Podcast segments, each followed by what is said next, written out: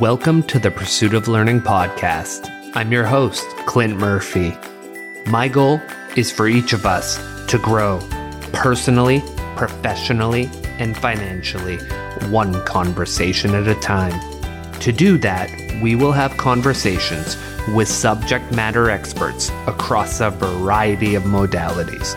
My job as your host will be to dig out those golden nuggets of wisdom that will facilitate our growth. Join me on this pursuit.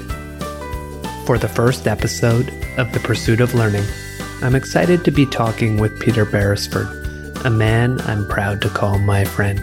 Peter is a teacher, a creator, and the author of the Trump Guide to Spirituality. In this wide ranging conversation, Peter and I talk about religion, spirituality, meditation, creativity, social media, and Peter's latest book. We also talk about some of Peter's adventures and much, much more. I had an absolute blast and learned a lot. I hope you do too. Enjoy the show.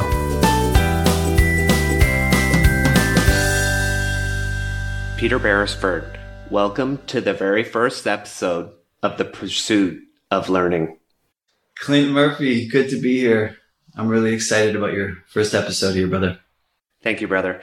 I want to start us off with a very easy question for you, I hope.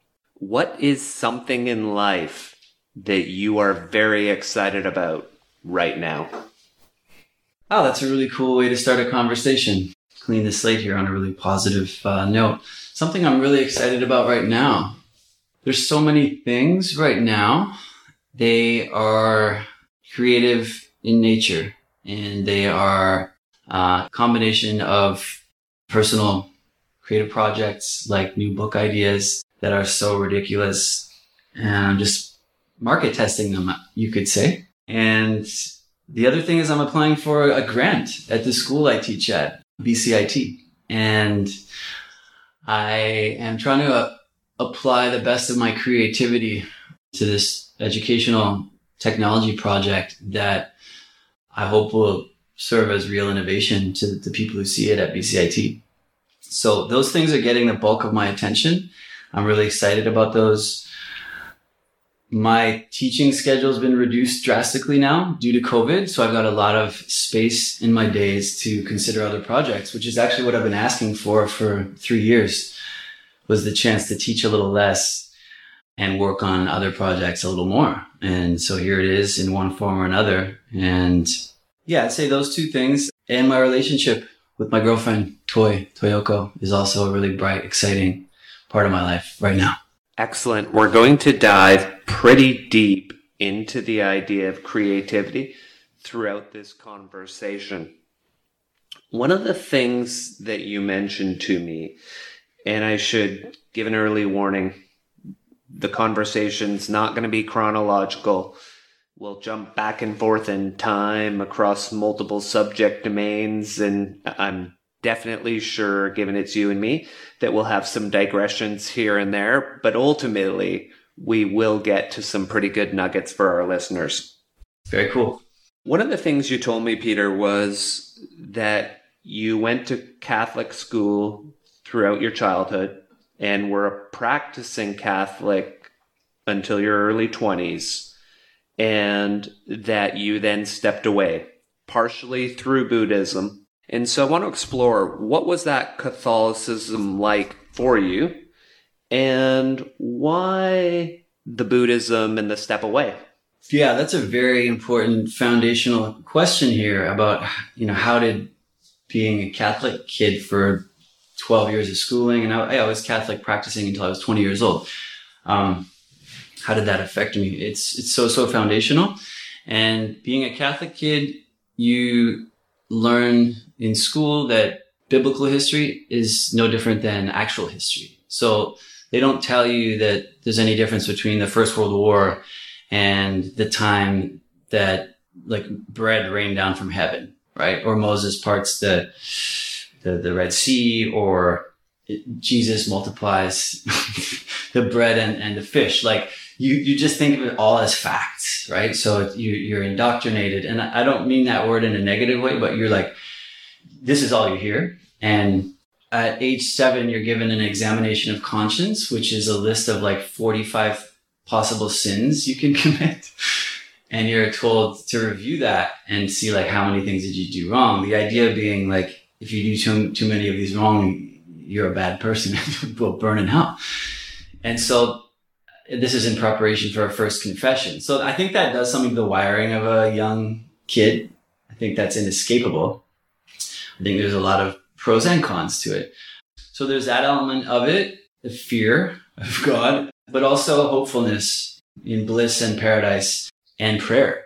And so you asked about the connection to Buddhism. That comes from years and hundreds, thousands of hours spent in prayer as a child from as soon as, you know, I was probably five. I learned to pray up until 20. So these are like talk, talking with your eyes closed to something in the dark.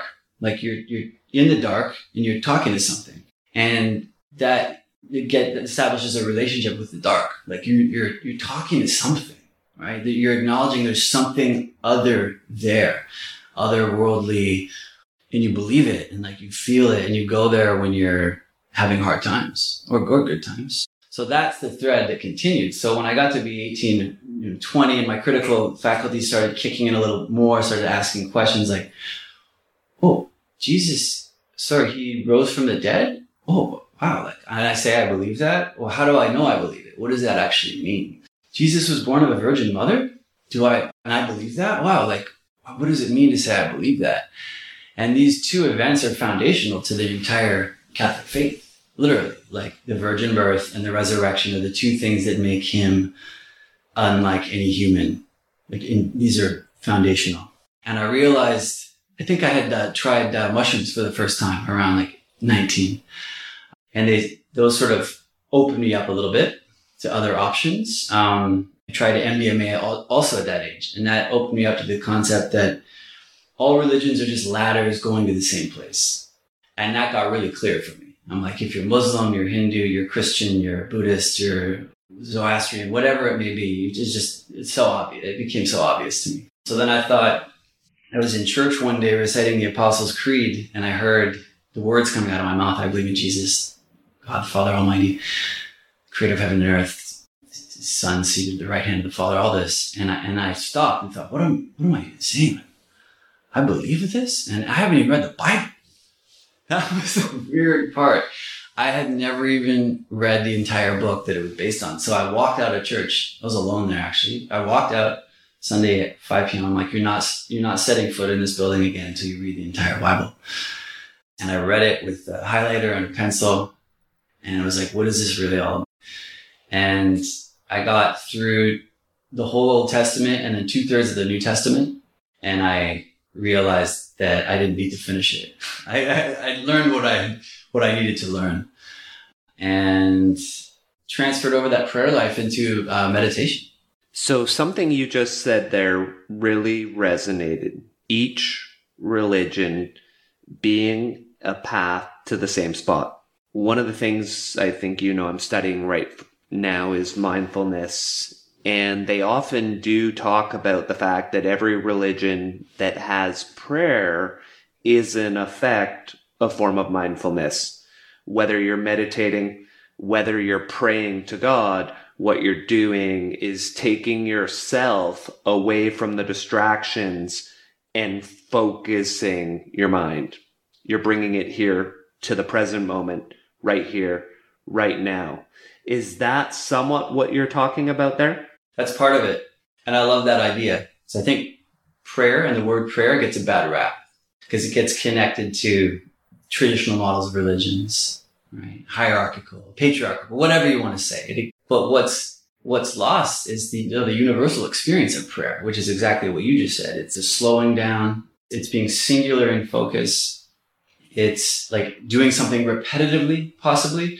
Now that may be reciting a prayer. It could be an Our Father, right? It could be a, a, a mantra. It could be from any lineage. It could be spinning in circles. It could be watching the breath, right? but they all have this repetitive thing in nature. And, and if you're lucky, what you might get to is a slowing down of your brain waves, a slowing, a turning off of the, the default mode network, which is all the static and the haywire that we're constantly thinking about, turning that off. So there's similarities there. I think what prayer does also, more so than just mindfulness, is uh, ask and surrender to a power that is infinite and you know, very, being very intentional about that. And so I think that's a dynamic that may be, there may be an emotional quality to that in prayer that you might not automatically be in a mindfulness practice. That makes sense. An interesting thing that I found out just in the last couple weeks talking to my oldest son. When he's stressed, he prays. Mm. And he never told his mother that. He never told me that he's in Catholic school. He's been learning it since he was a young kid, as you talked about.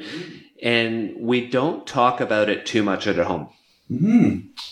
To hear him say, Dad, when I'm stressed, I pray and I feel less stressed. It was beautiful. It reminded me of mindfulness. It reminded me that he's actually learning to center himself and to put his trust and faith in God. That's really, really beautiful and so wonderful to hear that. How old is this? Is mm-hmm. 12 now. This is your 12 year old son. Okay.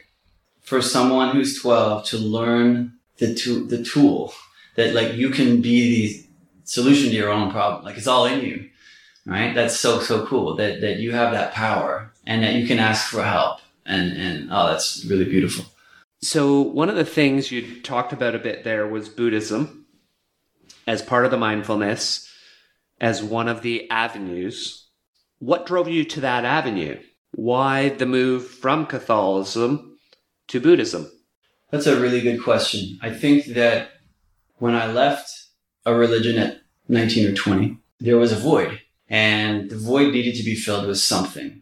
And that something needed to be of a spiritual realm, right?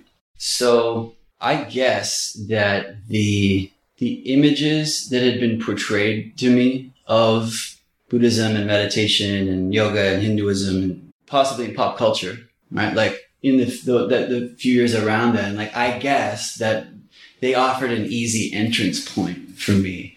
Like the sage in the mountain. Like you're, you're a 20 year old guy. You love the idea of this bearded guru in a, in a misty cave in the Himalayas. Like that, that's so perfectly captured what you want to experience. Like you want to break free of this. I, I hadn't really traveled to another continent before.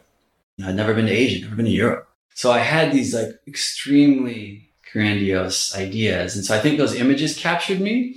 And the, the, the one central thing to all those and the monks and the saffron robes and like was meditation.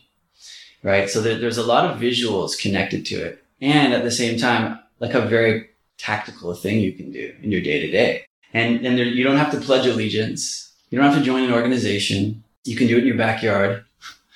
And so I, I think that they were just there. They were very accessible. It sounded really interesting. I mean, the concept of, uh, personally, the concept of dreams and recording dreams, that had always been my dream as a kid to like be able to record dreams. And the idea of consciousness itself I think I was just drawn to that naturally at, at 19, 20. So the books that I would read about consciousness would often link into meditation.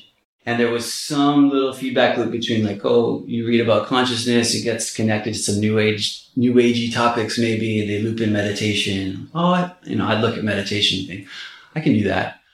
And I actually, I think my first ever book on it was called Gaining Super Consciousness or something. It was like a hundred page book from the library and it had like a 10 minute meditation I could do or five minute meditation, you know, inhale, exhale, count to six, count to six, like in the box. And it worked. And I think that's all I remember, like being 19 and realizing those two words, like, oh, it worked.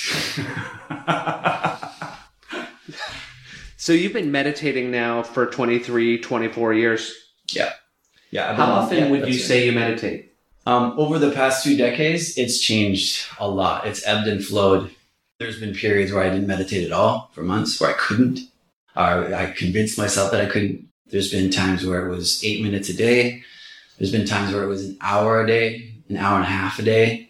There have been times where it was twice for 20 minutes each time.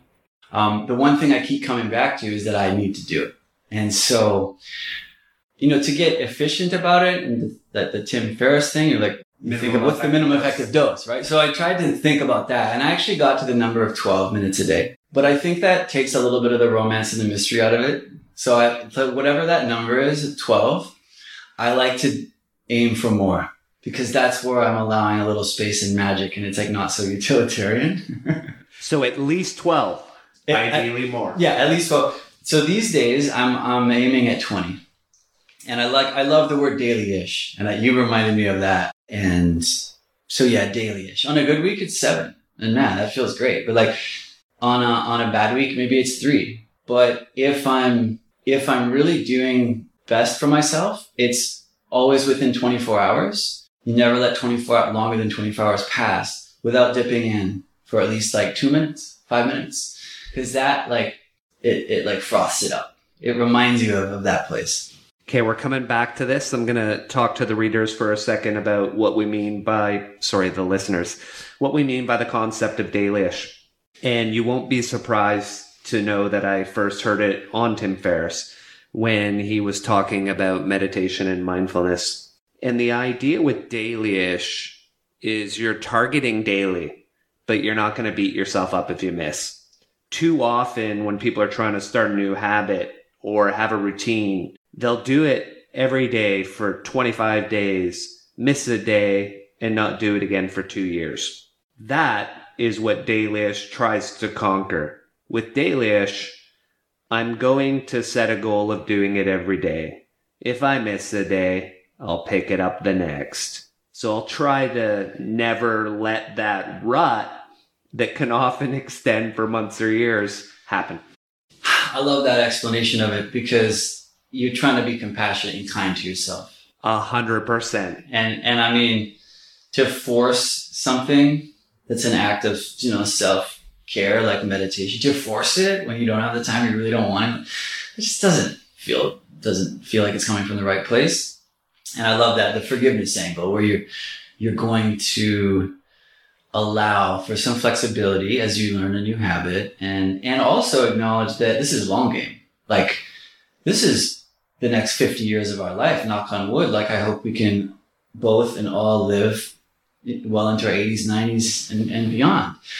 So these habits need to be sustainable for over five decades, 50 years. So I love zooming out. One of my favorite catchphrases of my own is when in doubt, zoom out. So I've got 50 lines drawn on my cover, like tiny lines. And it's a reminder of like, oh no, this is a 50 year game. And so whatever habits I'm trying to, that I believe in rather, then program them in over the long run and, and just be okay with that. Like there's no rush. There's no urgency. Similar to something like yoga for me or squats for me. Like, oh, I'll do it. The, the goal is once a week. Over the year, that's 50 times. Squats, 50 times. Yoga, 50, that's a lot over the year. Like over 10 years, that's 500 sessions. And like, so there's a long term learning in the body and the mind. And I love that angle. Yeah. It's a great way to look at it. Too often people get constrained by what do I need to do right now? A simple example reading 52 books a year.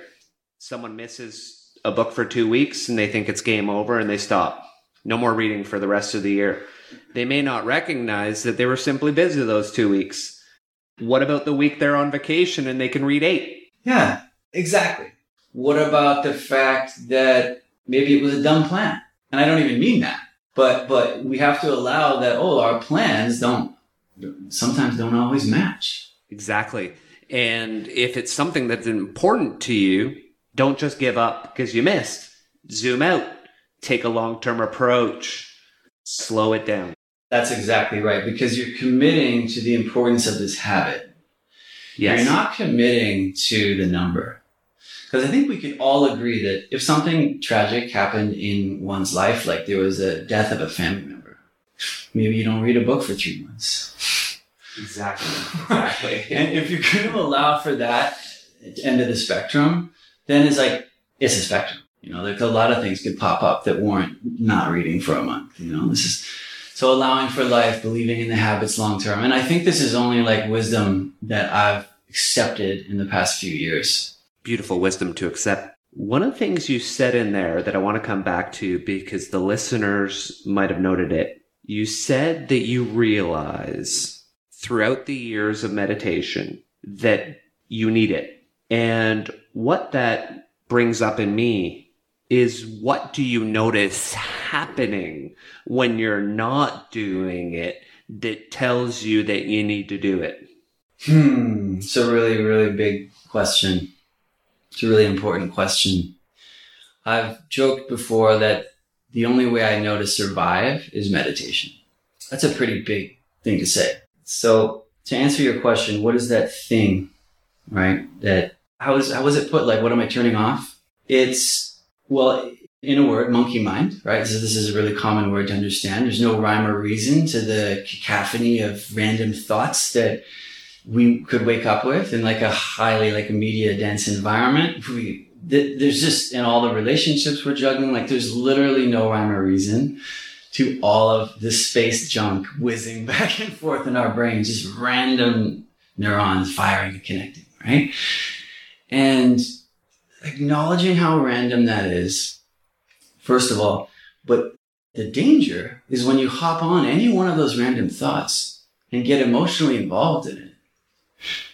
When do you hop off that random bus or train? It's like, I just thought of the analogy of a city with like thousands of buses going by that you could, you could literally hop on one at any time. And then how long are you going to ride that bus? And where's it going to end up? you could end up in a whole different city, right? They were emotionally charged stories, actually. So this is like all these thoughts can be related to like emotional charges and and that's that's a lot of work to do every day. And, and a lot of them aren't even real. Like a lot of them are worries about things that may may not happen. We've all done that. Right worried about something that didn't happen. And so it's like getting free of that is very relaxing and just like after a workout. The monkey mind is legendary with everybody. One of the things I want to know if you've ever heard from anyone ever is they have a monkey mind that's positive and affirming. what a good question. Oh, that's so funny. Sounds like someone high on meth or something. Yeah, and, and all, all, all I'm saying there, Peter, is almost all of us that I've ever talked to, anything I've read, the monkey mind tends not to be the nicest roommate. Yeah, what's up with that? Yeah, so they they call him the monkey because he just pops up wherever he wants, and he's not nice. But why isn't he a super supportive, positive ant? I think because then no one would meditate. we would all like to talk to our friend. He'd come in, have a good chat, you'd have a tea with him, talk about some goths, and then go about life. I mean, is there a chance that the person with that super positive monkey mind is like Richard Branson? S- someone who's achieving at an absolutely astounding level yeah. and always has a smile on their face? Yeah. Potentially, but if I'm not mistaken, I think he may actually meditate. I think you're right, and I think he's a long-term '70s guru. Well, he's an old school, like hippie level guy. Like he's got that thing. I get the point of your question, and that I don't think there's such a thing. Yeah, and I, I, think that's why we both think that meditation is so important to all aspects of your life. And as you were talking about, it, I started to picture a rabbit hole and you know, a lot of young people today, their rabbit hole is YouTube. And they start watching it, and the next show comes on, and the next show, and it auto recommends. And when you're stuck in your own mind, you don't realize that exact same thing is happening inside your head. And how do you get out of that infinite loop? And I think meditation is what you're saying is your answer. Yeah, and that, I love the idea of the YouTube video linking to another one. Like, when do you actually just walk away from the computer? I also love that idea. Oh, of when you see someone quote unquote crazy howling in the streets, or no, talking to themselves, walking down the street, talking themselves out loud. Society uses the word crazy to describe them, right? And but the only difference between them and the average person is is that they're making sounds with their mouth. I think there's a lot of truth to that. Is there's a lot of talking to ourselves that is just robbing us of so much. It's really immeasurable. I had never pictured that. The only difference between that person and me or someone else on that street is they're vocalizing what's going through their mind while I'm having the exact same conversation in my mind Yeah. and not vocalizing it. That's right. That's right. And and so we learn to like one is called crazy and one is called just a normal person. So to some degree, like we're all containing a level of craziness, right? To the point that we can dampen that chatter internally. And when we can dampen it, we can choose what to put our attention on. And that's that's a beautiful thing. And we're going to dive into that right now. And I apologize in advance. This is the longest question I have for you. So bear with me for a minute as I get ready for it. So the question is as we continue with Buddhism and mindfulness, which it seems have played a major role in your life and your creativity, for example, you have a Tumblr, a constant state of arrival, which has some of the best illustrations or depictions of mindfulness that I've seen. And you're in your recent book, The Trump Guide to Spirituality, in your afterword, you tell the reader, please keep one idea in mind, equanimity, which is a key virtue of Buddhism amongst other religions. Can we explore that together? To what extent has mindfulness and Buddhism impacted you from a creativity perspective? To what extent has mindfulness and Buddhism impacted me from a creativity standpoint? I would love to know the answer to that. And I would love for the answer to be measurable and easy to explain. But I, I don't. I can guess at it though, because it, it's a really lovely concept. And I think that there is definitely a link. And so what mindfulness does is, or, or meditation practice does, is asks me to linger in this space without deciding what's in the space. So linger in that space between thoughts. So there's a space there. That's the key point. Equanimity, it's the middle path. It's the absence of desire and the absence of aversion. So you, you don't seek and you don't avoid. So it's right there in the middle as a space. So there's a, a lot of similarities between those two things if you're maintaining space. Now, how it links to creativity, I think, is when you allow space, then things can grow and can take that space. So I like the analogy of soil. So if the soil is packed too tight, there's no air or water getting through it, or no air too, that things don't grow. If you like toil this, this so, till the soil, give it air, give it some light, then things can grow, you know? So that's the function I think that this, the link there. There's like, I create space in, on a regular basis through a meditation practice. And the result is there's space for cool things to grow in the garden. Right. And, and so for creativity to happen for me, the space needs to be there. So if the mind is cluttered, if it's full, if it's constantly spinning down that rabbit hole we talked about earlier, mm-hmm. you don't have the space to be creative. Mm-hmm. Exactly. And I, I could liken it to a spare room. You're trying to, let's say you're trying to build a nice bathroom in the spare room. And let's say the spare room was full of old random junk. you don't have room to design a nice, nice bathroom. and it's, it's just so, it, it's, it sounds so obvious, you know, when I, when I think about it like this, but it's really that it's so intangible, right? And, and the, com- making the commitment to it, to that slightly, the thing that I don't maybe feel like doing, the meditation. That's the challenge. It's like the daily discipline. It's like taking your vitamins, you know, and, and I'll sit down for 20 minutes and remind myself that this this isn't something I'm trying to fit in. This is the most important thing I can do in the day. Say that one one more time. meditation isn't something I'm trying to fit in. It is literally the most important thing I can do in my day. Excellent. Thank you. I'm going to throw a couple examples at you. Let me know if these resonate. Often when I'm meditating, I'll do my four thoughts that turn my mind to mindfulness.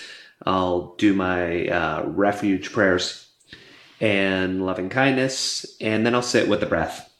And often when I'm sitting with the breath, ideas for the Fanti novel series that I'm writing with my sister start to come into my mind. And I almost never bring them myself. They just start to come. The other time that happens Nice, nice. Is often when I'm running. And so I'm out for a long run. I might be listening to a podcast or not. It's usually when not actually, because then I'm just in the moment, almost like a meditative run. Mm. And all of a sudden, the book comes into my mind and I write a chapter Nice. while I run. Nice. A couple times I've paused the run, I phone my sister, and I tell her the chapter on the phone Mhm. or I leave her a voicemail. Nice. That's really important. Outside of those two times where the ideas come, very few times throughout my day or week or month do I get ideas. It's so beautiful that you get them. And acting on them is the fuel that will will incent them, incentivize the idea fairy to keep coming and landing and giving you the ideas. So she likes when you do something with them, right? It builds a there's a feedback loop there. And so uh, it's so wonderful that you have those spaces you can go to. And the cool thing is, it's like how few good ideas we really need to do something cool. You know, like we, you could have more good ideas in a week. You know, if you like tried, like if you like meditated more, like drew more, painted more, like made a practice of it, right? But how much are you going to do with them? Like it's, it's that I hear people complain a lot about, oh, I have so many ideas and like I'll go from this to this to this. And it's true. There's like people have so many genius, shiny, amazing ideas, but you don't need a hundred. You need to do one. You need that one that you act on, you commit to, and you actually get finished. Yeah. Exactly. Great point, Peter. So there's at least three things that I've seen you put out into the world that are creative. Whether it's the illustrations on mindfulness, and I encourage people to go look at those. We'll put them in the show notes, your book, and your stand up comedy. Mm-hmm. When did you realize in life that you had this creative aspect to you? Good question. I'll go back to uh, elementary school and a uh, creative writing assignment. And I remember my work was used as the example. The teacher took my work and used it as an example of how to do the, a good job. And, and it was a silly little piece, you know, of writing. And then the next class, another kid copied the same way and she scolded him. And I felt really bad for him because he'd just been told like this is a good way to do it, and then he did that, and she's like, no, you can't copy. So then I, that I think it maybe, maybe age nine, I realized, oh, like I, I've got ideas maybe are neat, and then it happened in grade ten. A piece of writing I did won a got nominated in like a BC Youth Writing Awards book, something like that. Right. So I had a little confirmation there that people thought my ideas were neat, but I was just too lazy and I like, wouldn't stick with it. I then got into public speaking eh, at 18, 19 and Toastmasters. And when I would give speeches, I realized that people were enjoying them more than I expected them to because there was just something like odd and maybe a little creative and who knows in them. You know, they were funny or, or stupid or, but I really loved that. So I would lose time planning speeches and whether they were like the prepared ones or, even the impromptu ones, I would get such a buzz from doing that. So I was involved in public speaking off and on from age 18 to now in Toastmasters in Vancouver and Korea. So that was an outlet for creativity. So, how many years would you say you did Toastmasters in total? Let's see here. Two full time in Vancouver. Uh, maybe you could add two or three in Korea, so up to like five years, and then a little bit of intern. Call it like a solid few, and then part time also for a And, few and then years. teaching for 15 years. The teaching for 15 years has been an outlet to speak to, to a group. Yeah, Yeah, and one thing for the listeners, one thing I've told Peter in the past when we've talked about things you admire in each other, I've told Peter he's one of the more articulate people I've ever met. And so things are starting to make sense. Uh huh.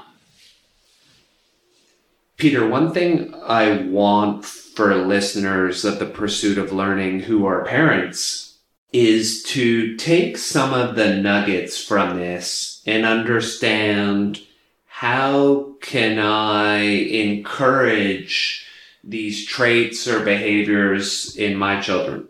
So for example, creativity. Are there things that you remember your mother and father doing that also allowed this creative energy to flourish in you?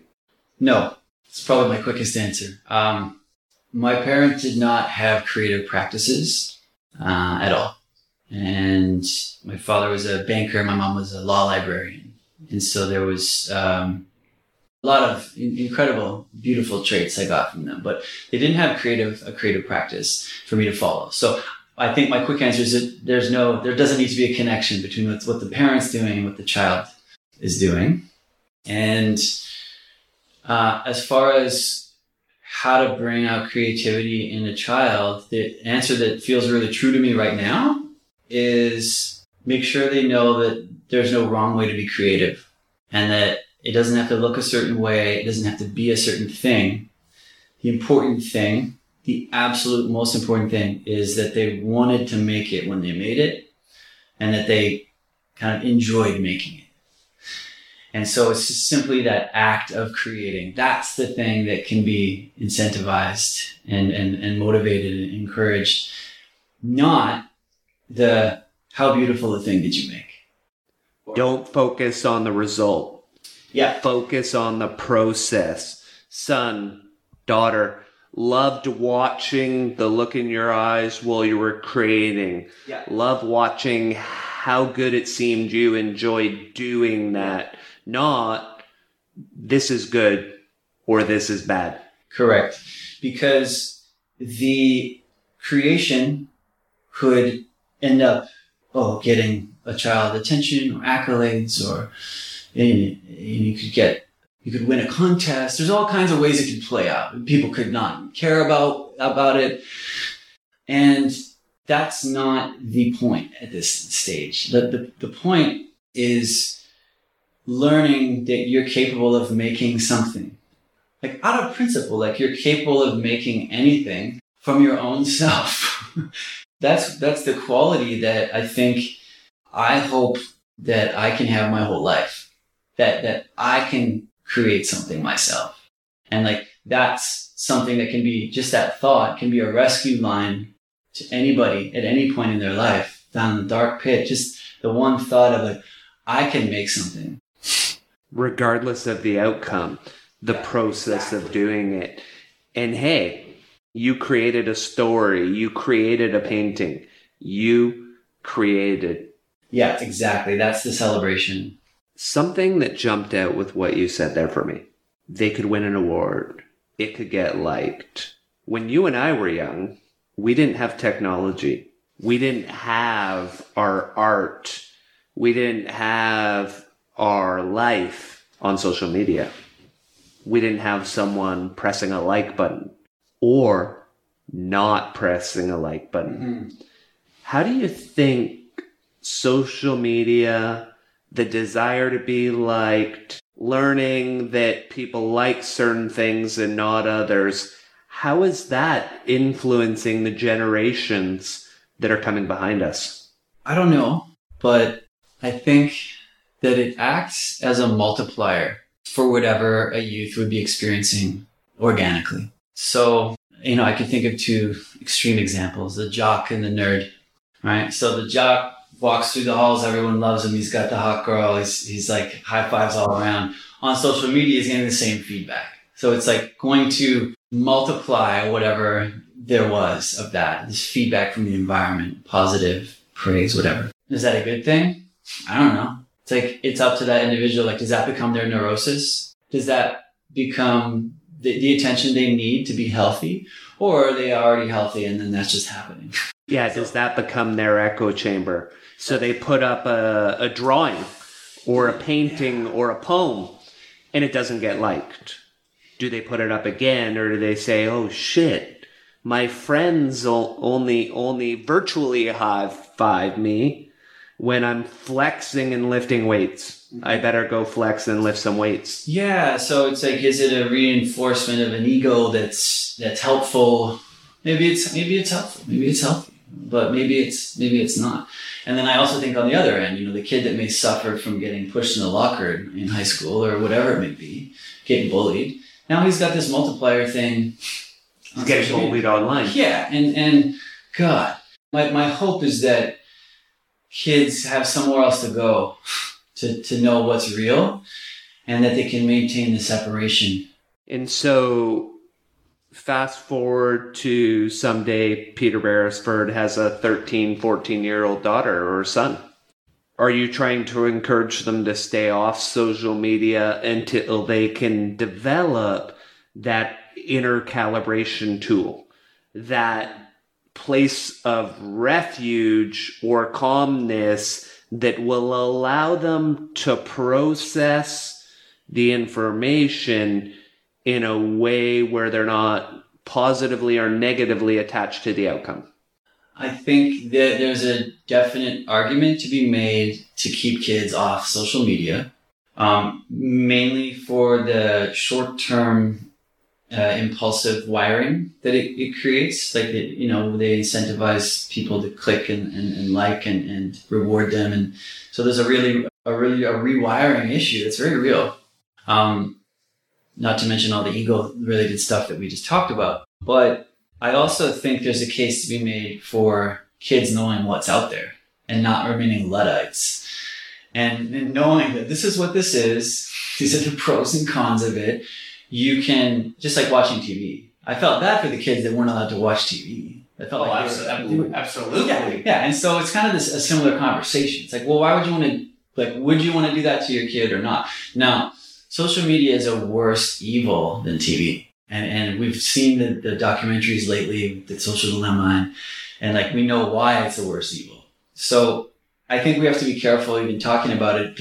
It's like it gets compared to smoking. You know, they say, oh, 50 years ago, people didn't think smoking was a problem. And now we're like, "Fuck, I would never smoke. That's the joke that gets made about social media now.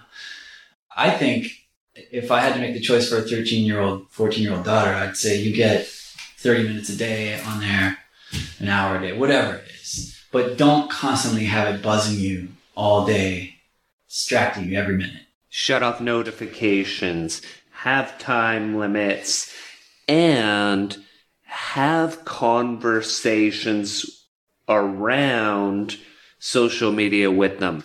The real world versus social media. A simple example that may resonate on that front is I talk to my kids about money, and they'll often look at someone and say, Timmy's rich, you know, as an example. And I say, Well, why do you think Timmy's rich?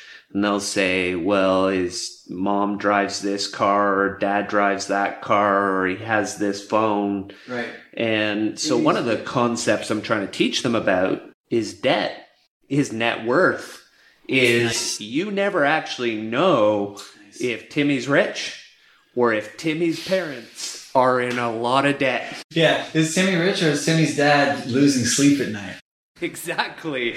And and social media is the same. I, you know, I'm talking with the boys on a run and I say no one posts the shit part of their life onto their Instagram feed. Yeah. I don't post when I'm having a fight with you because you don't want to go to bed onto my Instagram feed. We're posting when we're hugging and going for a run together and it looks great. That's right. But life's not always great. That's right.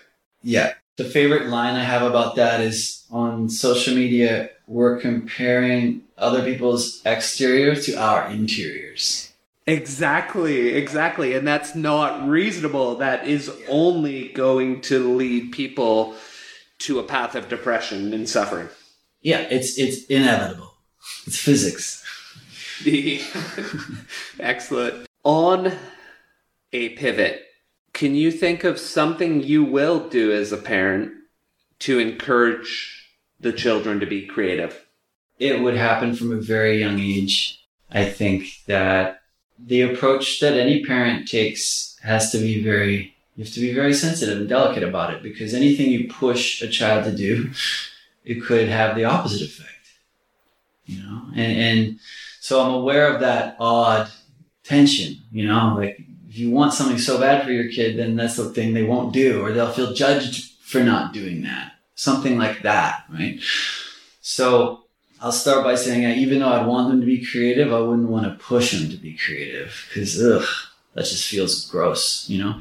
But as far as encouraging them, I would say anytime I saw them make something or do something expressive, could be anything. Could be dance, could be drawing, could be sculpting, could be singing, It could be anything. Anything creative, right? Um, I would acknowledge it positively. And I would, I would say that's really cool that you did that, that you tried that and that there's something really cool that you even tried it. And I want you to know that, that, that, that's very cool and that's very fun and that makes me happy. Actually, I think that's where I'd come from. And then it'd be like praise the qualities I want to see more of, I guess, you know, in a phrase. But shit, I mean, I was put in piano class, forced in piano class. I can't play the piano. I don't like the piano. Like I was put in things that were quote unquote supposed to be creative. And then I wasn't creative in those things. Because you were forced to do them. You were pushed. I was forced to do them and, and I didn't understand why I was doing it.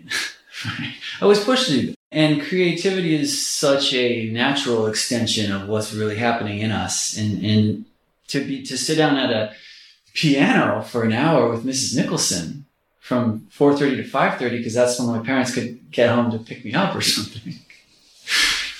I was like, what is this scale? What am I even doing with my fingers? I feel so bad for this. Why am I here? Why am I here? And and I didn't do any of the practicing. Like I I get pulled out during like family dinners and stuff. My mom would cart me out and say, Peter, play this song. Like, Jesus, are you kidding me? And I'd play some dorky song and I just I hated it and what a shame. I, that's all. And uh, I think that's just my example of you. You can't like turn on the creativity by booking a kid into something unless they really want to do that. Unless they mm-hmm. ask you to do it. Unless they ask. Unless they yeah. say, "Hey, Dad, Yeah. I want to play guitar." Hey, Mom, can I be in piano? Sure. Let's encourage what you love. Yeah. Interesting. Lately, I, I feel like we've been having this same conversation together and with, with a few other people when we talk about choice. So, for example, when I say I should work out more, I'm almost forcing myself to want to work out. And I have the same reaction to that as I do to my parent when I'm a kid saying, You have to do piano, versus I choose to work out. Yeah. You're saying let the let your children choose and then encourage the choices that will lead to long-term success in their lives. Exactly. And and it's that where is the zero to one coming from? Is the zero to one coming from inside them or or from outside? And and I think the answer to that will decide how, how long you're gonna want to do it. Last question on creativity. Do you have any creative or comedic role models or mentors that have influenced what you do? I'm thinking of your stand up comedy. What influenced hmm. the way you delivered your comedy? I think Seinfeld. I think that he was the stand up comedy role model I had when I was 18, 20, 19, 20. And when I started doing public speaking, then people would say, Oh, you, you have a pacing, you have a pause. It's reminding me of Seinfeld. So I think I I internalized that slow, dry, lean kind of delivery, right? Where there's so much. I think I noticed when I was watching comedy, there's so much happening when there's nothing being said, and that the the jokes are just the words.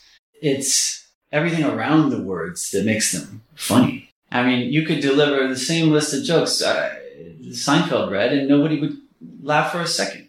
That's right. It's, you don't. It, it's not what you say; it's how you say it. Yes. Right?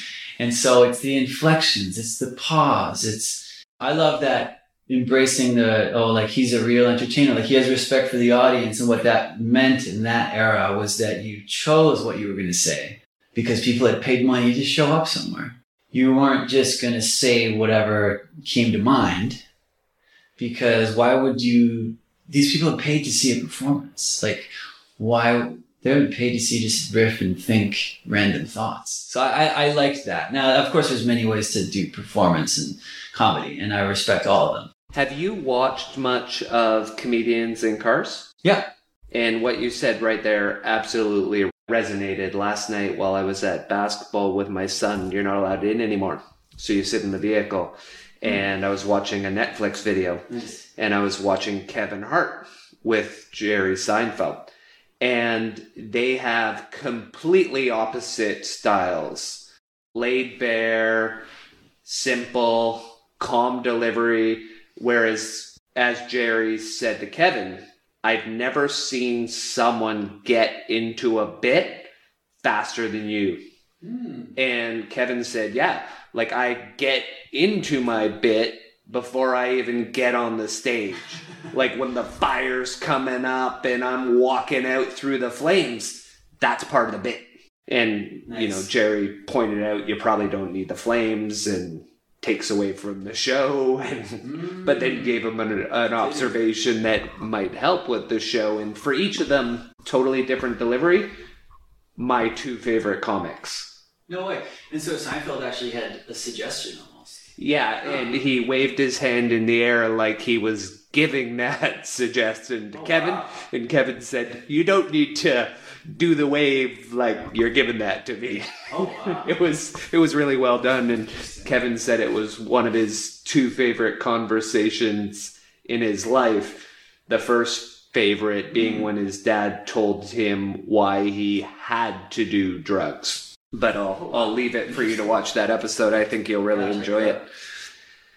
Switching topics. Korea. Teaching. Mm-hmm.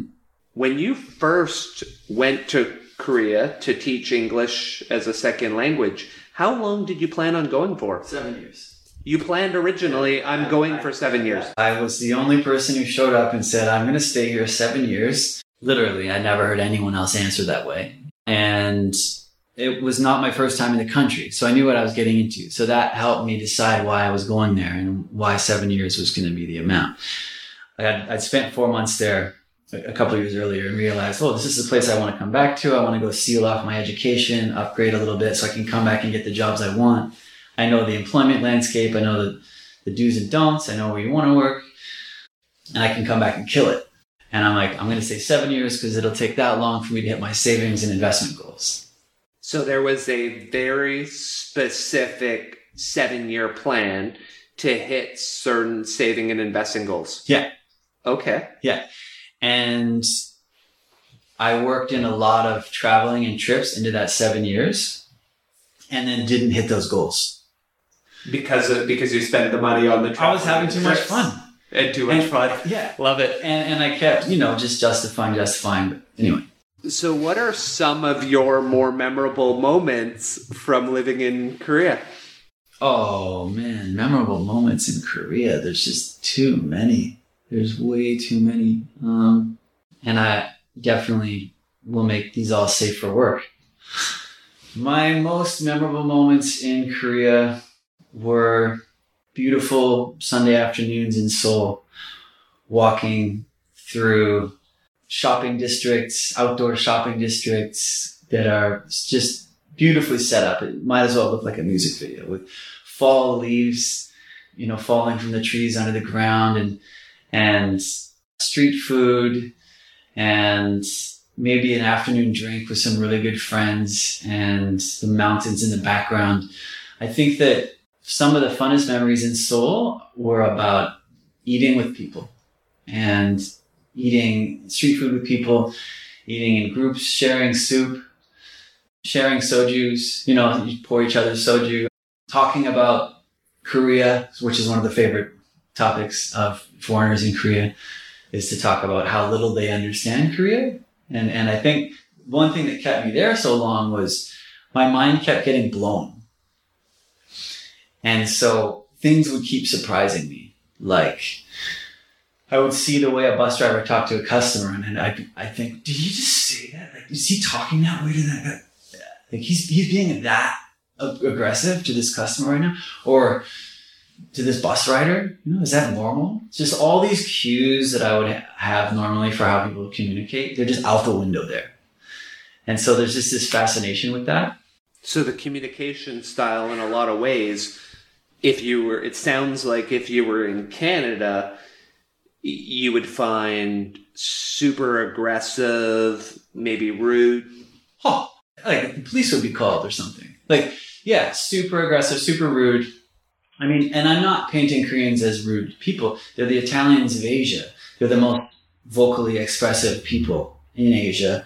They they love to hug and push, and they're like physical. So it's it's not just about the communication, no. It's about food, discovering new kinds of food, um, whole new neighborhoods. Uh, but I, I think yeah, a lot of the surprises were in like the human dynamics, and that maybe appealed to me more than the average person because that's just a topic that I, I like. I've noticed that you you are very observational.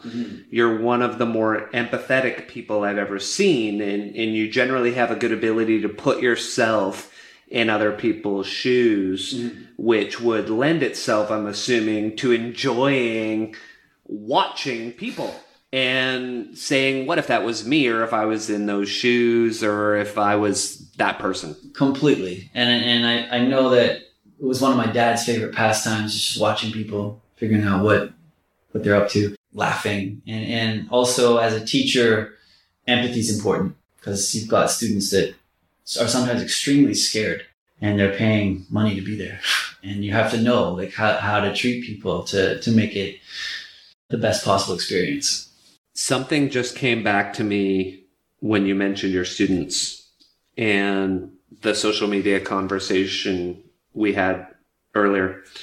Can you try to describe for our listeners the exercise you started using earlier in COVID as it related to your students and what you had them do at the start of the class with their cell phone hmm. during the Zoom classes? Yeah. So this is that the, the thing I, I mentioned to you once. Yeah. So I I realized that teaching on Zoom, I'm just one more screen in their life. And I don't want to be competing with all the other screens on their desk. So the, the number one offender is the cell phone. So yeah, I would ask them, where's your phone? And they'd say, oh, it's down here. And I say, pick it up, show it to me. now put it in your hand. And now I want you to reach your hand out to the right uh, as far as you can. And now I want a couple feet. Now I want you to lean another foot over. And now I want you to put your phone down on the floor or wherever that is. I don't care. Drop the phone on the carpet. And now come back to center. So what that meant is their phone is literally physically out of reach. And so I told them that act is going to, that one act is going to get you so much more value out of this class because you've now committed to giving me your attention. And if I have your attention, we can do something cool. If I don't have your attention on the basic level, then we're wasting our time. So yeah, Yeah, I thought that was genius. And that way, through the rest of the class as well, if you saw someone leaning two feet to the right, you would know the odds were reaching for their cell phone. Another great adventure you talked about with Asia as well was a 14 month backpacking trip. hmm You started the trip with $5,000. Mhm. You ended the trip with $5,000. dollars Mhm. So you backpacked through Asia for 14 months with effectively zero spent. Mm-hmm. Tell us about that. I was 22. I had an invitation from a friend to go backpacking in Southeast Asia. I met him in London. I actually borrowed $5,000 to do, to do the trip. I didn't even have $5,000. Borrowed 5000 to do the trip. Even better. Yeah. And met him in London for a week. And all I knew was we were flying to Kathmandu, to Nepal. And I'd never been to Europe, never been to Asia. And that first week in Kathmandu completely floored me, blew my mind in every way. And then I spent the next 10 months really backpacking. That means staying in the cheapest possible places, buying the cheapest possible food, trying to stretch your dollar as far as you possibly can. That included a stint working in a call center in Bangkok, even for six weeks, in a really strange, crazy job. And my only plan was I'm gonna, when I run out of money, I'm gonna go to Australia and pick fruit because I have a holiday working visa and that'll be the next leg of the adventure. When I got to 10 months, I started calling farms in Darwin and, or other, other places in Australia and, and they told me, you know, come on down. And then I also had an invitation to go teach in Korea at, a, at an English camp from one of my most respected friends who I really trusted. And so she said, yeah, job's great. It's cake. It's incredible. right? You're going to be staying basically in a hotel, 10 days of work. You're going to pay you like 2,500 in cash. At the end of it, I mean, it just sounded like the, the softest possible landing to a country. So So I, and, so you went. I went for to four Korea. months, which I- is the four months you referenced earlier. Right. That led to your future seven years. That's exactly it. Okay. Yeah, because I kept getting these little jobs for four months, and then I earned the five grand and came back and was able to pay back the person who lent it to me. Love it, Peter. Yeah. Peter, what is something that you struggle with on a daily basis? That's a good question, and I want to be careful with the language that I use on this because I'm getting more aware of the importance of languaging. I like that word, languaging. Great. and and that I don't want to choose to use the word struggle. Right? Uh, I understand the spirit of the question, but the most important thing that maybe I'm, I'm challenge I challenge myself to do on a daily basis is direct my attention intentionally. And I find that when I can take that horse by the ropes and get on it and stay on it, my quality of life is just so much higher. So what that means is, what do I do for the first 15 minutes when I wake up? I'm having a tea, I'm cleaning my home with tidying, with an intention. You know, what am I doing for the next 30 minutes? Am I showering? Am I doing a light, like movement, mobility workout, workout, stretch? But it's keeping my attention on the thing that I've chosen. That is the most important thing, like for my quality of life, I find. And being aware of, like, I can't be militant with it. I don't want to be super militant. I want to be kind with myself. So, like, I do need breaks. I do need to give my attention breaks in the day. And I want to allow for that fun and, and softness in my day. And, but there's slippery slopes with habits like YouTube, you know, getting on uh, a train of YouTube videos, like you said, and like it's almost the what's the word? The seductress. What is the seductress in your day? So it's like the seductress looks good. I'm like, oh, I'm gonna watch an educational video on YouTube. I'm gonna learn something about politics or some intellectual sphere or something. And then what does that degenerate into? Exactly. Okay. Okay. Now we're on to And social media too, you know.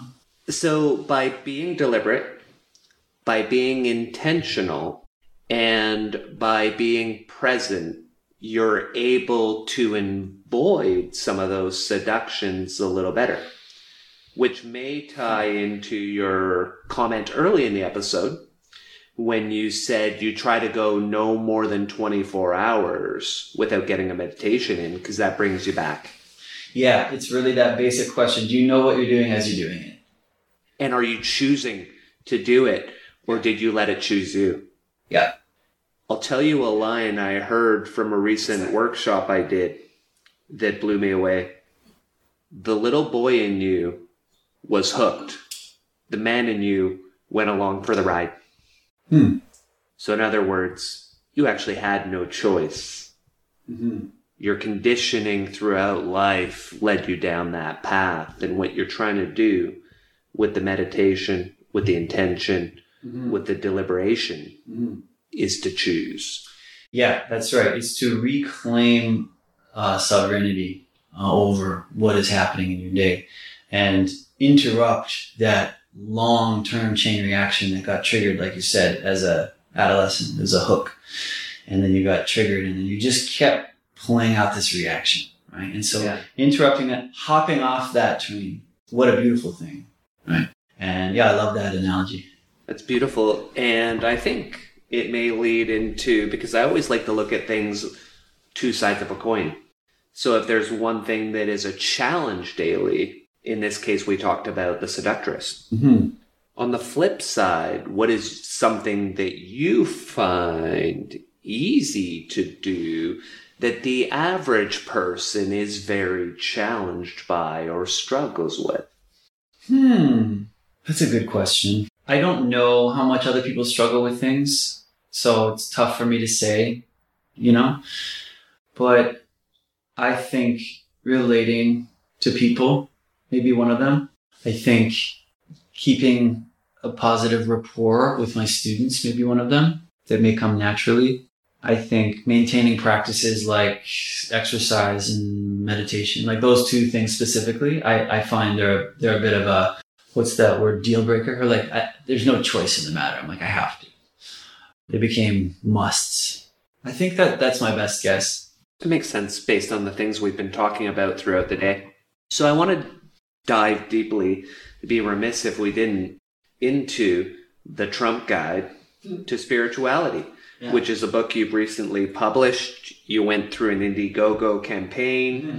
And were successful, mm-hmm. signed a number of books, shipped them out, and now you're in the process of selling in some stores, mm-hmm. selling on Amazon, mm-hmm. and learning all of the process of doing that.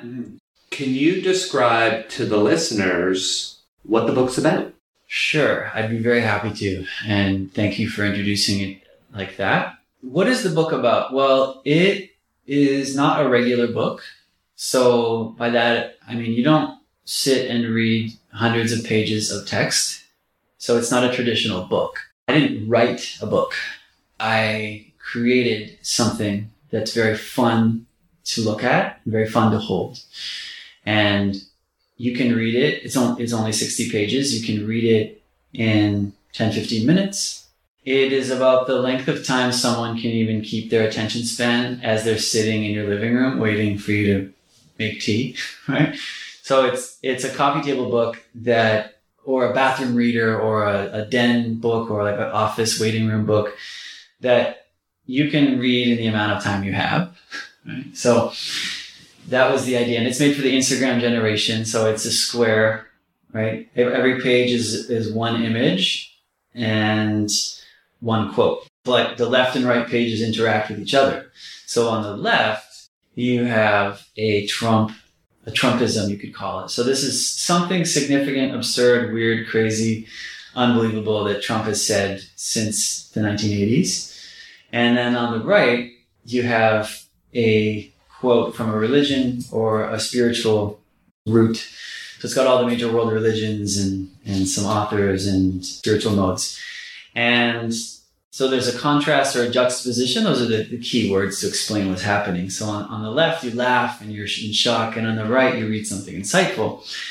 And the fun is in figuring out what's the interaction between the right page and the left page. So some of them are just a criticism of Trump, you know, that's sort of the low hanging fruit. Some of them are a response. Those can be more interesting. And then some of them are even, they can work two ways or three ways. They're the translation of some accidental wisdom in, in what he said. So, like Trump has Buddha nature on a level to a degree. And that's where there's a lot of fun because it's very tongue in cheek, yet it's asking some important questions at the same time. It's up to the reader to decide what each two pages are doing. People who read it say that it makes them laugh, makes them think, and I've been really happy with it. Are you okay with me sharing one for the listener? Oh, I love it. Okay. So on the left page, we have an image of President Trump. And it's all silhouettes. I think that's very important. Yes, It's only and silhouettes, silhouettes. And they're very minimal silhouettes. Great illustrations, silhouettes. In this case, it's of President Trump and the Buddha on the right. And the Buddha's quote is radiate boundless love towards the entire world. And on the Donald uh, President Trump page, sorry, it says happy hashtag Cinco de Mayo. The best taco bowls are made in Trump Tower Grill. I love Hispanics. so just a little bit of a juxtaposition between love the entire world and use Cinco de Mayo to sell the taco bowls in your hotel while you're the president of the United States of America. Right. And and how how on one level how awful is that? Another level how bad is it that you're you're grouping in this entire cultural group to some food item that like may not even really be part of their cuisine or not. Right. Like a General Tso's uh, chicken is really Chinese food. Exactly. And and also looking at what he said and saying, is there anything wrong with this? Like he's celebrating one of his favorite things. And there's an innocence. there's always a different way to look at it, a different lens, a different angle, which is what I love about it. And Peter, so what was the aha moment when you decided to create the Trump Guide to Spirituality? I was laying in bed and I thought of the Trump Guide to Buddhism. The, the, the tagline just came in my head and it cracked me up. And I don't know why. I think I'd been over consuming like Trump media, over watching so much news when around his election time. And also I was meditating and reading Buddhist books. And so those sort of two worlds and they just ex- kind of collided and exploded in my brain. And I wrote it down and it, it made me laugh. Just, they're so far apart. There, there couldn't be two things further apart in, in the public mind than Trump and Buddhism. Right? And I, love her. yeah, yeah, yeah. I just, it's just so absurd. And I, and then I just, I left it. And then, as I do many ideas, and then a week or two later, I thought of it again. And I thought, oh, what is that? Just something to that. And I started, I was like, what's here? Why is this fascinating to me? And I started drawing a little bit, like, well, what, what, what does this even mean? And, and I draw, I drew Trump and Buddha, and I, then I realized I can't draw. and so I left it, and then it was sort of a process like that. So every week or two, I would go, I'd feel drawn to look at this scrap piece of paper again and, and say, what's there? What's funny? And then I realized what was funny was my parents had a calendar of Trumpisms. Every day you pull a page. And then, so they were really cracking me up. And then I thought, well, what if we put something wise over here? And I made one of them. And then it, I really enjoyed the little exercise of making one of them. And then I started to imagine what the art could look like. And then thought of a couple more and then realized there was a lot more opportunities if I opened it up to all the different religions. So it changed from the Trump Guide to Buddhism to the Trump Guide to Spirituality. That's right. And I thought, oh, there's so much more material here to work with. So I then went down a serious research route where I have like spreadsheets and spreadsheets of Trump quotes from like just hundreds, thousands I read through. And then also spreadsheets full of all these religious and spiritual quotes. And so I went and chose all my favorite ones. And then I went through this process of trying to line them up and see like which ones play with each other, which ones work good together. That's beautiful, Peter. The word covfefe Mm. even made it into the book. Oh, yeah. And does anyone yet actually know what that word means? Only him. Only him. And, and, and I think, so the answer is no. But I think the answer that everybody accepted was he fell asleep while I was sending a message. And which happens when you send 130 tweets in a day. It's going to happen. And, and you're up late. Like, and it, it was like a late night text too. It was a late night tweet. Yeah, it was in the middle of the night. Yeah. So I have the times in on these pages. Yeah, you have the timestamp. Yeah That's right. because that's part of the comedy of it. And then he woke up and he said, "Everyone's dying to know what it means. You'll never find out, but I, I think we can." Yeah, he deleted it six hours later, though he said it was deliberate. It was intentional, but I'm going to delete it. This is such a transparent liar. So, Peter, as you've gone through this exercise, whether it's Indiegogo, whether it's Amazon fulfillment, what are some of the greatest lessons that you've learned? Wow, I love that question. I'm really trying to dig into that right now because the answer to that is going to be the highest leverage point for my next project. That's right. So I did the project to learn all the skills that came along with learning. I didn't do it to sell a number of books. Right? I did it to sell 10 books to strangers online. And I knew if I did that, I'd learn a whole bunch. So there's major areas in making a book and, and three of them are, uh, like creation, like the publishing of it. The second is the marketing of it. The third is the distribution of it. Creation, marketing, distribution. Yeah. Okay. Yeah, you could also call it production, marketing, distribution. And so each of them has their host of, of lessons, right? That are all really important, actually. I think the most important one to answer your question is that will guide me going forward is how do you validate an idea for the lowest possible investment before you invest your time and energy into it? And I love what I created in this Trump Guide to Spirituality. The major obstacle I had was I was not permitted to advertise the book on any of the major marketing platforms for books. Amazon is one, and Facebook, Instagram, uh, Google. Like, so where do you where do you advertise things? Well, the, the most effective advertising or the most measurable is like Facebook, Instagram, Google, and I couldn't do that at all. And so I learned that I'd made something that I wasn't allowed to market. And is that because he was still the president or because the election was happening? Both. Both. Both. So so Facebook and Google and Amazon, like they have specific policies saying you cannot and they're good policies. You cannot run advertising that relates to a specific person in office or who's running for office. That makes sense. Unless you have a PAC, could we have created a Trump Guide to Spirituality PAC and advertise it through that? What's a PAC? I don't know the exact acronym, but those are the vehicles that are created to do the advertising during a campaign. So, for example, you see a campaign and it says brought to you by the dot dot dot dot dot, not Donald Trump or not the Republican Party. It's effectively a vehicle that's done a lot of fundraising on the outside, which is generally seen as a means to get around conventional financing rules. Where are these ads that you're referring to? Are these on the TV? Generally, television. Yeah, and, and there's a very key difference. So television You- you allows can those run- ads. Yeah, you can run those ads on TV. Oh, that's probably why we don't really see those types of advertisements on Facebook. There you go. And why not? These laws are a reaction to the 2016 election meddling from Russian trolls, allegedly. Right? Alleged Russian Yeah. trolls. Yeah.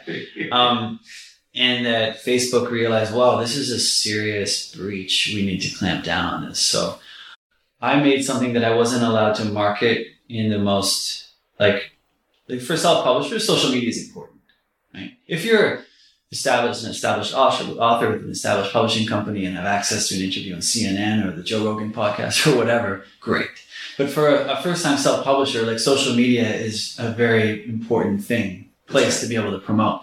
And I made my book such, the, the cover such that it was bait.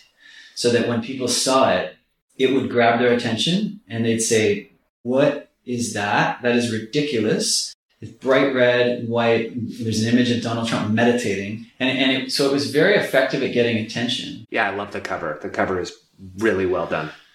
And literally, like, I just haven't been able to advertise it. And, and so I'm still appealing now that the inauguration's done. I'm still appealing with Amazon and Facebook saying, can I now? Can I now? Which is what I was wondering is now that we're out, you have four years before he runs again in 2024, where you're allowed to potentially advertise this. And yeah, I literally emailed Amazon last night saying, hey guys, with screenshots of them promising me. I just think everything's changed since Capitol, the Capitol riot. Yeah, so it's going to take a little bit before they before they let something like this out. Yeah, for, for so good that- reason. So no one gets incited. for good reason, you know? And so I, I get it and I, I don't like it. So it doesn't help me, but I get it. Now, for the next project, I want to make sure that I can market something before I create that something. That makes sense. Because the next one, I'm going to have more of a goal of can I sell a thousand of these? Not can I sell 10? yeah, now that I know how to do it, I've I want to make some money at it. yeah, maybe make money, but maybe like even I definitely want to make money. I want to make money in anything I do, but but still being patient with that, Yes. right?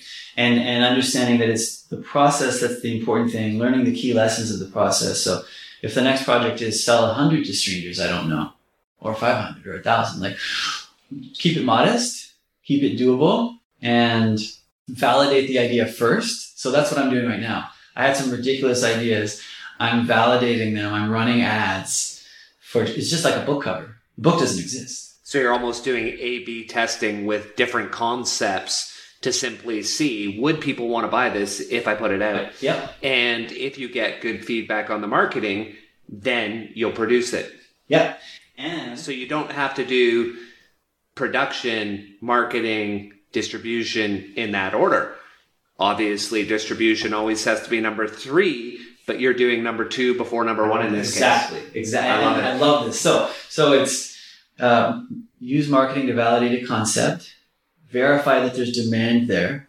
If possible, have a pre-order system, right, on a Kindle version, let's say, and then if there is a demand, create the book. And my idea for creating the book, this is the laborious part, quote unquote, like the hard part of writing. Is like, well, you can't rush writing a book this is where I'm gonna get, I'm trying to get really creative with like how do I find content and create something worth reading in the shortest amount of time. And so I'm looking at a number of ideas for that. So like I mean my book is a great example of it's like DJing, right? I didn't write the Trump tweets. I didn't write the the spiritual quotes. I just found them, presented them in such a way that was was interesting. So that's how I'm looking at the creation of this stuff too. I'm like, Have you ever heard of the book? I believe it's called Man's Guide to Everything You Need to Know About Women. no, And it's written by a, a, a doctor, and I put that in quotation marks. Okay. And then when you open the book, it's three, four hundred pages, and they're entirely blank.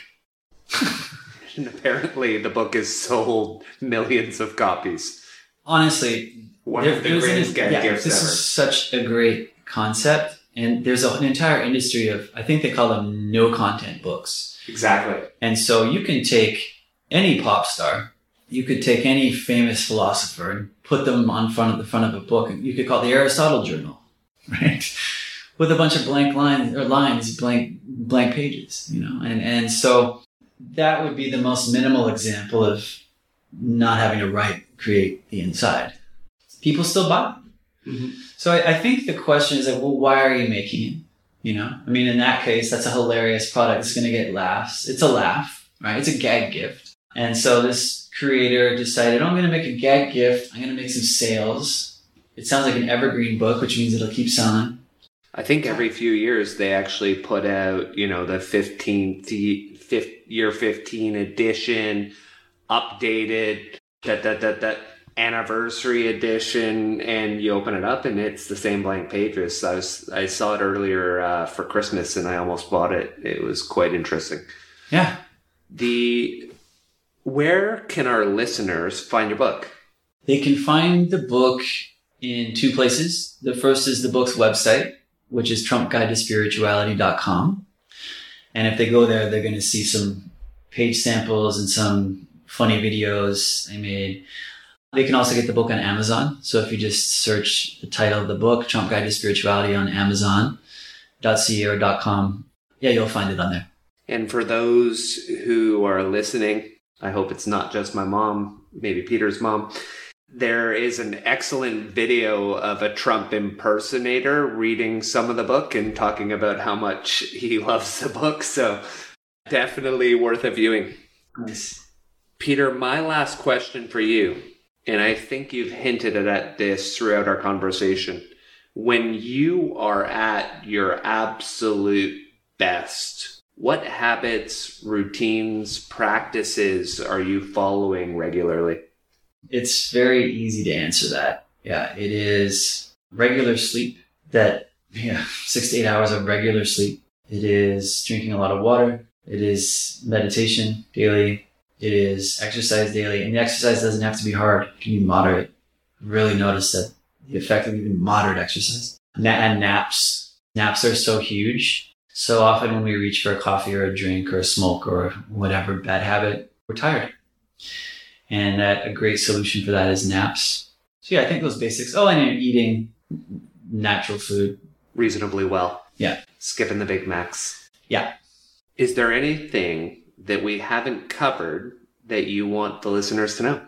That's a good question. I, I think that I would like to remind the listeners of the theme of this podcast, which is Clint's podcast about learning, really, and that his, your commitment to learning, interest in learning, lifelong learning, and what a beautiful thing that is. And that when we look at other people and ask, what can we learn from them? And realize that every other person can teach us something it's a really cool way to live and it's a really cool way to build relationships and it's a cool way to be in conversation. Uh, no matter who they are eight year old hungarian kid 80 year old chinese lady they can every single one of them can teach us something. So yeah i just want to say that this podcast and your effort with it is a great reminder for me of that and that i think it's really cool that you're doing this. Thank you very much peter and i will expand on that because you nailed fundamentally the entire purpose of the podcast. And that's the realization I've had through life that every single person you meet knows things that you don't. And so when you see the cover art for the podcast, it's a cartoon illustration of me on an adventure to learn. And ultimately, there's an image of someone holding, well, me holding a large golden nugget. Mm-hmm. And that golden nugget is what you can get if you dig in to a conversation with those people and you try to find some of those things that you don't know that can help you to grow personally professionally and financially. Find those nuggets of wisdom. And in my show notes and an intro to this show, I'll highlight some of the nuggets that we got from Peter today or that I got from Peter today and that I found really enjoyable. For our listeners, Peter, where can they find you if they want to learn more about your future adventures? Hmm. I suppose they could find me on my Instagram page, which is petering up, all one word. And they could also find me on Facebook, but I don't think that you can message me on Facebook unless you know me. So I think uh, Instagram is probably the best way. Yeah. Uh, petering up. The book, Trump Guide to Spirituality, also has an Instagram account, and you can message me on there. And that's a totally open account too, so that might be easier. And so the next step that's going to take a little more time. And by the time we get to project three or four, it'll no longer be individual websites for each project, but we'll have, we'll have a Peter website you with know, all of your work. I literally just bought the domain peterberesford.ca. I couldn't, Perfect. yeah, I couldn't get .com, but I, I have peterberesford.ca and there's nothing there. And that will be developed for that reason. Yeah. Perfect. Because that is the future that I see for you, brother. Nice. Thank you for coming out today. This was such an enjoyable conversation, my friend. Thanks, Clint. You too. I loved it. Thank you for joining us on the pursuit of learning. Make sure to hit the subscribe button and head over to our website, thepursuitoflearning.com, where you will find our show notes, transcripts, and more. If you like what you see, sign up for our mailing list. Until next time, your host in learning, Clint Murphy.